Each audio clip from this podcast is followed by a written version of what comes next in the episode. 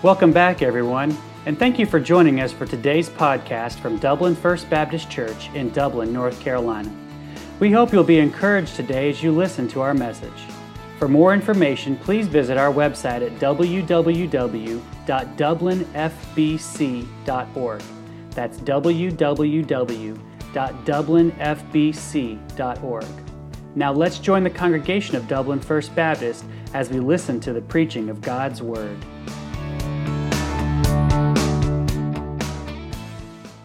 I'm not sure what pastor or teacher introduced what I'm about to present to you and what's on the screen behind me. There's been slight modifications, maybe in a word that's chosen. But did you know you can sum up the entire message of, of the Bible uh, with just four words? Now, of course, an explanation of these words, it's essential for understanding. But the message of God's Word to us, from, from Genesis to Revelation, it can be summed up in these four words or concepts behind me. This is important for Christians to know. Um, I, I know we went through the three circles method of sharing the gospel, and um, all of these are included in that uh, form of presenting the gospel. Um, this is what's called a meta narrative, like big picture. And that's important too, because God's Word provides us Um, with this meta narrative, this this big picture, this one story. History is what it is. Um, now, our culture says that there isn't one. There's not one that's universal. That's what would be taught probably in most universities, um, whether it's a philosophy or ethics class. Uh, they would say, no, there's not one that applies to everybody. But because this one comes from God's Word, does it apply to everybody? Yes. It applies to everybody. Every single person. Um, the Bible's meta-narrative is my meta-narrative. It's yours. And um, it's a description of life that applies to every single human being throughout all of history and even today. So um, these four words are concepts. First of all, creation, then fall, and redemption, and finally restoration. And Psalm eighty-five presents to us the requirements uh, for restoration. Now, I've got the Wednesday night crew here, so I don't think I need to go into detail, nor do we have the time to go into detail about all of these. But this is what is presented in God's Word from Genesis to Revelation. Um, you know that God created this world perfect, right? That's what Genesis one says, Genesis two. Um, and when he did that, in his sovereignty, God gave the apex of his creation. It's us. One's made in his image. Only one's made in his image. He gave us, in his sovereignty, uh, free will. We could choose to obey him, or we could choose to disobey him. And, of course, we know what choice was made because of number two there. In the fall, uh, we chose to disobey. And not just man, but the entire universe was negatively affected by our choice. And worse yet, there was absolutely nothing that we could do about our demise, our self-inflicted demise. It, it would take something way more powerful than us, uh, the plan of God, to redeem us. It would take someone way more powerful than us. God's Son, God himself, Jesus Christ, would have to take on the penalty for our sins in order to secure our redemption. And by God's grace and through faith in the person and work of Jesus Christ for us, well, we can experience restoration through his redemption. And that's the one I want to focus on here tonight, because that's the one that Psalm eighty-five really focuses on. Too often when uh, we as Christians think of restoration, and it's up there, right? Um, I, I'm glad Tommy put an earth back there, but we see the clouds. And a lot of times when we think of restoration, um, we only think of the future. Like heaven, millennium, new heaven, new earth. And that's not incorrect. Um, I mean, that's the full and final restoration that all those who have trusted in Christ as Savior will experience at Christ's return. But number four there, restoration, it began as soon as number three was complete. There's initial aspects that began. And yes, I mean, we can only experience that in part in this uh, still sin-sick um, still fallen world, but we can experience it. You can experience restoration. Um, after all, our relationship with God the Father has been restored by our faith in God the Son. And we are new creations right after we trust Christ as Savior. We have new affections. We're to have new aversions. Things that we didn't used to love, now we love. Things that we used to love, now we hate. And um, we're to take this message of restoration. We're to take this hope to this still sin-sick, still fallen world so that others might experience the restoration that God offers us in Jesus Christ. Let's read Psalm eighty-five. Lord, thou hast been favorable unto thy land. Thou hast brought back the captivity of Jacob. Thou hast forgiven the iniquity of thy people. Thou hast covered all their sin. Selah. Thou hast taken away all thy wrath. Thou hast turned thyself from the fierceness of thine anger. And turn us, O God of our salvation, and cause thine anger toward us to cease. Wilt thou be angry with us forever? Wilt thou draw out thy anger to all generations? Wilt thou not revive us again, so that thy people may rejoice in thee? Show us thy mercy, O Lord. Grant us thy salvation. I will hear what God the Lord will speak. For he will speak peace to his people, to his saints. But let them not turn again to folly. Surely his salvation is nigh them that fear him, that glory may dwell in our land. Mercy and truth have met together. Righteousness and peace kissed each other. Truth shall spring out of the earth, and righteousness shall look down from heaven. Yea, the Lord shall give that which is good, and our land shall yield her increase. Righteousness shall go before him, and shall set us in the way of his steps. Before we study this, let's go to the Lord in prayer once more. Father, as we come to your word, um, especially right now, this week, um, we were vividly reminded recently about the fall, that we live in a fallen world uh, that's sin-sick, that has rejected you, in many ways has shaken their fist at you. People who have said that they want nothing to do with you. People who have said that they are who they are instead of who you have created them to be. And people who have no regard for life that you give. And God, we would lose hope if we didn't know this meta narrative, if we didn't know this message that you have given to us in your life-transforming word. We would have no hope. But we have forgiven sin. We have redemption. And because of that, we have restoration. And God, we look forward to that day when that restoration is full and complete. Until then, I pray that you would use us to bring hope to people who don't have it right now, to lead them to the restoration that's found only in Jesus Christ, until you call us home, or until you return for us and we receive our full and final reward. We look forward to that day. I pray that you'd keep it on our hearts and in our gaze. In Jesus' name, amen. So verses one to three, I mean, it's really talking about forgiven sin there, isn't it? Um, and that is a prerequisite for restoration. Verse one begins this prayer song to God with gratitude-filled praise for his being favorable to his people, that he's good. He's good to us. Is God good? He is. And there's no greater evidence of God's goodness to us than in what he did to take care of number two there. Of, of the fall by securing our redemption through our sins being forgiven. That can only happen in Jesus Christ. When, when you read the words there in verse one, land and, and Jacob, well, this leaves out no single person who is his. That forgiven sin applies to all. It extends to all who are his for us in Jesus Christ. And, and what Jesus made possible, forgiven sin. Having our sins forgiven, church, that's a necessary prerequisite for any kind of restoration that God provides us and that we will ever experience. In verse two, it speaks of our forgiven or covered sin when we trust in Jesus Christ as our Savior. Then it asks us to dwell on it. Look at verse two again. Thou hast forgiven the iniquity of thy people. and thou hast covered all their sin. Selah. That term we find in the Psalms that say, don't go to the next verse just yet. It's a musical pause. Meditate on what was just presented there. It's beautiful and it's life-changing. Why is it necessary? Because God is not only uh, a God who is full of love and full of grace and full of mercy. He is all that. But he's also holy, right?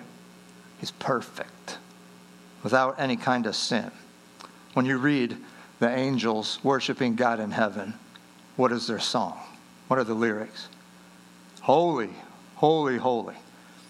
Doesn't mean he's not loving, loving, loving. Doesn't mean he's not gracious, gracious, gracious. The rest of Scripture tells us those are parts of him too. But he's holy, holy, holy, more than anything else. And that is how he made all of his creation. It was perfect. It was good. It was without sin. And that is his command.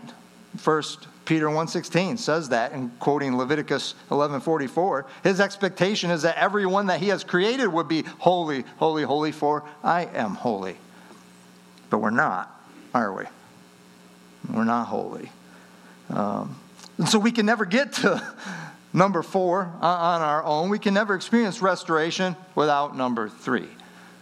Redemption is needed to take care of what happened in the fall, to take care of our sin problem. Colossians two twenty tells us that through Jesus, God reconciled to himself all things, making peace through his blood shed on the cross.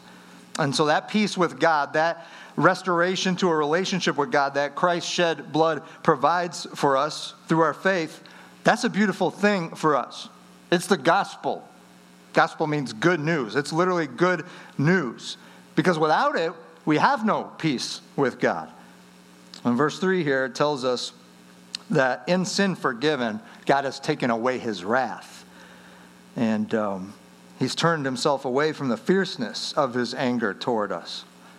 And it's his holiness that demands that he be wrathful and angry toward sinners who arrogantly rebel against him.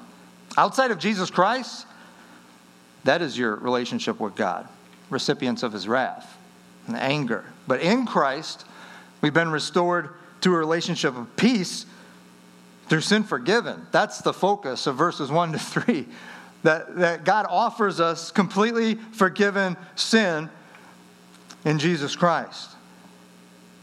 It's also a perfect removal. As much as I'm thankful for the reality that I can be restored to a relationship with God uh, through faith in what Christ shed blood did, that it paid the penalty that was due me for my sins, I'm even more thankful that it's a perfect removal. Um, there is not much I do that is perfect. That's probably not a surprise to most of you, especially my wife. Um, but the removal of my sin, the removal of my guilt by Jesus Christ is perfect. And if you've trusted him as Savior, yours is as well. Uh, would you look at just a few words here in verses one through three? I got the King James. Two times in verse one, it says hast. Two times in verse two, it says hast. Two times in verse three, it says hast. Um, it's perfect.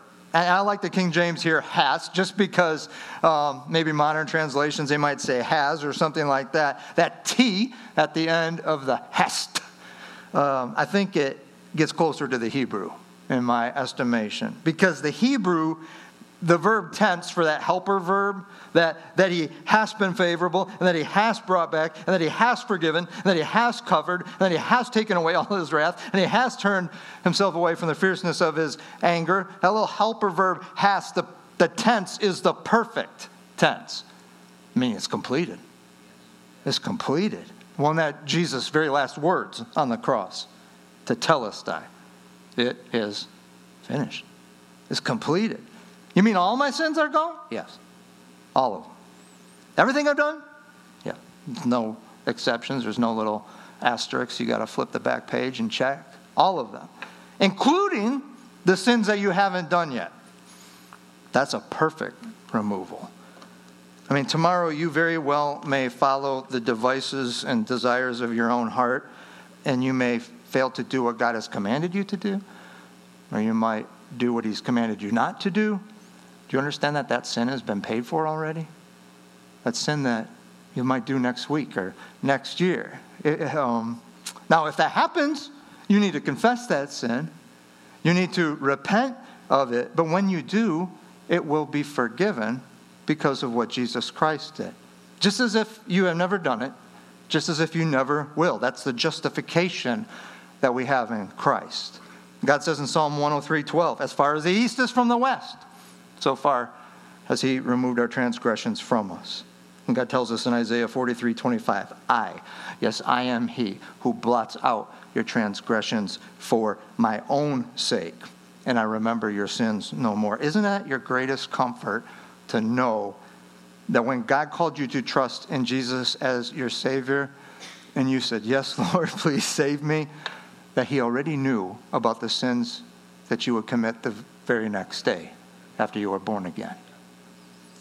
Our forgiven sin, it is a perfect removal. Now, verses four through nine. Here's a second requirement for restoration. Full satisfaction. And in verses four to seven, we learn of a necessary correlation here. The blessings of restoration, they begin the very moment that you trust in Jesus Christ as your Savior. As soon as you are indwelt with the Holy Spirit of Jesus Christ, as soon as you're born again, uh, yeah, they're still, they're in part. The blessings here and now while we're on earth are still in part. Uh, we await the full restoration blessings. I can't wait for that day. No more pain. No more sin. No more mass shootings. No more insanity. No more death. Glorified bodies. Can't wait for that day. But we have so many blessings of our restoration even now. You have a restored relationship with God. You didn't have that before you trusted Christ as Savior. You have the ability to go to him and speak to him in prayer. You did not have that before you trusted in Jesus Christ as Savior. That prayer to receive him was the first prayer that he heard. The Holy Spirit and Jesus Christ makes intercession of those prayers. Yet you have the capability to understand his word. Every single one of us. With the Holy Spirit in us, he, he has a ministry of illuminating God's word to us. We have the restoration blessing of being part of a new community right here, a new family, the Church of Jesus Christ. But still too often we are tempted, and then we yield to that temptation to seek satisfaction outside of our restoration or outside of Christ. And it's then that we must pray what David prays here in verses four through six. He says, turn us, O God, of our salvation, and cause thine anger toward us to cease. Wilt thou be angry with us forever? Wilt thou draw out thy anger to all generations? Won't you revive us again so that the people may rejoice in thee? We want revival. And I can schedule revival meetings. I can arrange for some evangelist or other speaker to come in for a few days and deliver God's word to us. But a couple of things, really, they need to happen first before we're going to actually experience revival. You can go through all that planning. First of all, people have to literally want revival. They have to want God to wake them up to the blessings of a restored, alive relationship with him. And secondly, well, God has to deliver it. You can't manufacture it on your own. Now, no, he will, because God wants that. There's nothing he wants more. But it's the work of God in the life of those who want it, who pray for it, like David does here in verse six. Won't you revive us again, that thy people may rejoice in thee?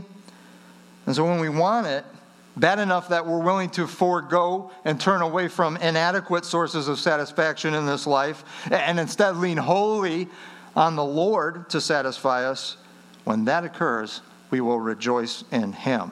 And I would say that it's not only rejoicing in him, it's not only an effect of experiencing a revival, it's also a significant, maybe even primary cause of it. You know, God brings us to life when we are saved. That's how Scripture presents it. He quickens us. Ephesians two talks about him bringing us to spiritual life. But our sense or our experience of that life, it can ebb and flow when we begin rejoicing in other things, rejoicing in other inadequate sources of satisfaction. So Christian, please understand there's a necessary correlation between rejoicing in God, experiencing revival, and truly living in this restoration that God has provided for us in Jesus Christ. In verses eight and nine, they talk about a, a necessary conduit for us uh, having a full satisfaction in Christ. How do we keep? How do we keep our joy, like it talks about at the end of verse six? How do we keep our joy, our full satisfaction in Jesus Christ alone? Well, we do what verse eight says to do. I will hear what God has to speak. I will hear what God the Lord will speak. How does he speak to us? Through his word. That's how he speaks to you. Now, yeah, there are times he leads us and guides us, open doors, maybe closed doors. There are times he leads and guides us by um, giving us a burden or a passion or a love or putting some thought in our head. But it's very important that we understand, because all of those things exist.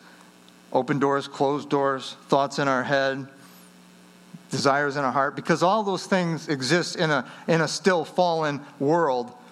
And we as Christians still battle an old sin nature. It is essential that we always check them against the infallible, completely sufficient Word of God. There's been times in my life I felt like God wanted me to do this. I was excited about it. Then I came across Scripture. That's, that's not the way to go. Or it's not the way to go yet. He leads us through his word. Do you want to hear God speak? Read his word. Do you want to hear him speak audibly? Read it out loud. This is how God speaks to you. You can guarantee this is his message to you. Other things he might be talking to you, check it against his word. This is infallible. This is completely sufficient for you and I. Verse nine reminds us that his salvation and the restorative benefits of living in it, they are near to those who fear him, those who stay in close contact and communication, those who have a reverence for him. So a fear of the Lord is also a necessary conduit to remain fully satisfied in Jesus. Not being frightened by him, but a joyful submission to his will for my life. And we need to scrutinize some footsteps, Jesus' footsteps. We get some features of Christ coming here in verses ten through twelve. They describe the effects of uh, number four, the effects of restoration. And not just for us, but for the whole world, for the whole universe. That's what Christ did on the cross. Uh, verse ten is, is one I've referenced before, typically I think over the past three years at Christmas, because uh, it speaks of Christ's first advent, his first coming. This is when mercy and truth met together. This is when righteousness and peace kissed each other, when God came down in human form. Was he merciful? Was he God's truth? So many times those things seem to be like a little bit opposite. Righteousness and peace, they met in Jesus Christ. They embraced in, in Jesus Christ when he first came here. And, and while verse eleven, I think it's primarily talking about his second coming, I can't help but read about truth springing out from the ground and not thinking of Easter morning. Did truth spring out from the ground that day? Sprung from the earth.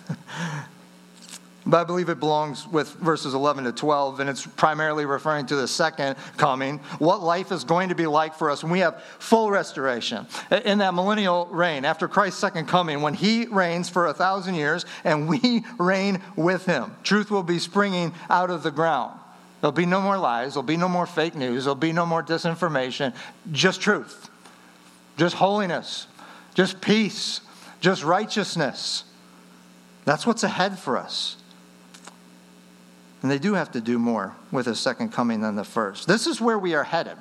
And and this, in times when we're uh, tempted to be despondent over what's going on in this fallen world, especially in among those who haven't experienced his redemption, this is what we have to set our hope on. This is what God tells us over and over in the New Testament to set our minds on. Since you have been risen with Christ, Colossians three one. Set your mind on things above, where Christ is, seated at the right hand of God. You're hidden with him. You're hidden with Christ in God. Over and over, we're told to keep our, our focus on our full restoration. We've been told that in, in Hebrews repeatedly. A millennium after Christ's second coming is described in verse twelve as a time when our land shall yield her increase. A curse is removed. We sing about that. We think it's a Christmas song, Joy to the World. That's my favorite one, but it's really not a Christmas song. It's a second coming song. No more let sin or sorrows grow, nor thorns infest the ground. He comes to make his blessings known, far as the curse is found.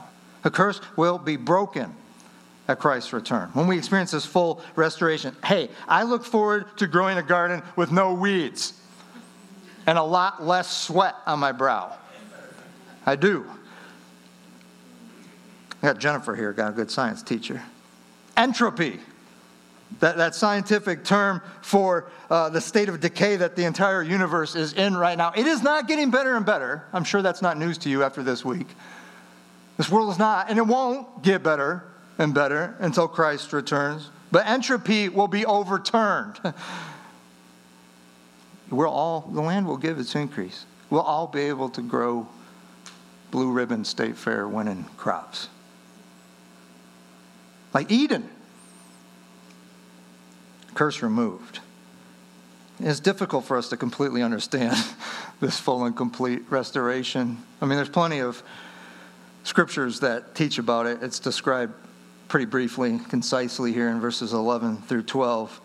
Um, the Holy Spirit within us, uh, the church, prayer, understanding God's word, other features of our new life in Christ now, those are only small glimpses, just little foretastes of the full and final restoration that is ahead for us to experience forever when Jesus Christ returns. L- listen to this hope-filled promise from God through the Apostle Paul in Romans eight one.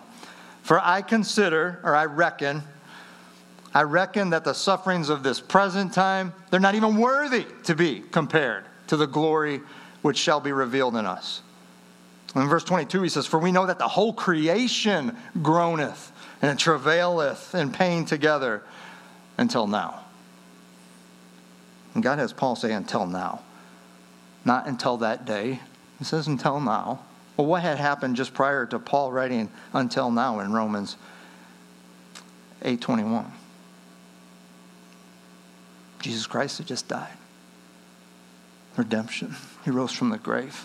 That's what just had happened. So yeah, all things, the whole creation was groaning and travailing in pain together until now. And it still is. But there's been a massive change of that cross and that empty tomb. And people who trust in Jesus Christ and receive new life and receive eternal life, they're already experiencing the benefits of restoration. Here's what's ahead for us at the second coming of Jesus for us. Romans eight twenty-one says, the creature itself also shall be delivered from the bondage of corruption into the glorious liberty of the children of God. So you and I, yeah, no more sin, no more death, no more pain. But not just you and I. It says the creature there. I don't think that's talking about any of you. Usually there's a different term for humans, for Christians. But even the, the creature will be delivered. All of creation will be delivered from corruption to eternal life when Christ returns. And while we await for that day, while we hope for that day, while we look forward to that day of full restoration, our role here and now is to be following in his footsteps. That's what verse thirteen says. Righteousness shall go before him and shall set us in the way of his steps. We're to live as Jesus did. We're to walk where he walked. We're to say what he said. We're to love like he loved. Now, when, when he returns, we will be perfectly walking in the way of his steps. But because we have the benefits of restoration already, with the Holy Spirit living inside of us, we do not need to wait. We have the capability to say no to sin and say yes to Jesus right now. The chains that had imprisoned us for, you know, sin has been broken. We can obey him. We have the empowered capability to go in the way of his steps even right now. probably decades ago, uh, I don't know, it's probably nineties, if I remember right. They uh, there was like this craze in American Christianity. You remember the whole W W J D? Yeah. Um, I mean, you go into any Lifeway or Christian bookstore, um, and that, half the store was W W J D books or What Would Jesus Do? Coffee mugs or stickers and all kinds of stuff. Bracelets. And I, I like those bracelets. I think I had one. Um, but God's a good bit more concerned with our behavior than he is with a message on a bracelet. I mean, that's that's a good uh, question. What would Jesus do? We should ask ourselves that all the time if, if we're going to follow in his footsteps. And that's what being a disciple of Jesus is. We are going to follow him. But we have the answer, don't we? What would Jesus do? Where do we find that answer? God's word. God's word. I mean, it's right here. And, and it's living in the answer. The restoration that he's already started for us and provided for us, and one day will fully and finally. That's the answer to that question. I encourage you, in days like we've just experienced, and uh, go to his word. Go to his word. It will not fail you.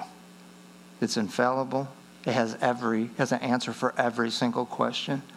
It has the answer for why. It does. Do you want to know why? Why what happened yesterday happened? It's number two behind me. That's why. We live in a fallen world. We live in a world where people reject God and do what they want to. And because of that, terrible things happen. It's been happening since Genesis three. And were it not for the grace of God, that could have been us. Could have been us. But we've been redeemed. We've been redeemed. You need to point people to this. People who don't have the hope. They'll ask you why. It might be on social media. It might be at work.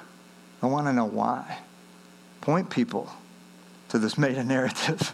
That's not how he made the world. He made it perfect. But in his sovereignty, he gave us free will. We can obey him or we can't. And we decided not to. But there's hope. There's such great hope.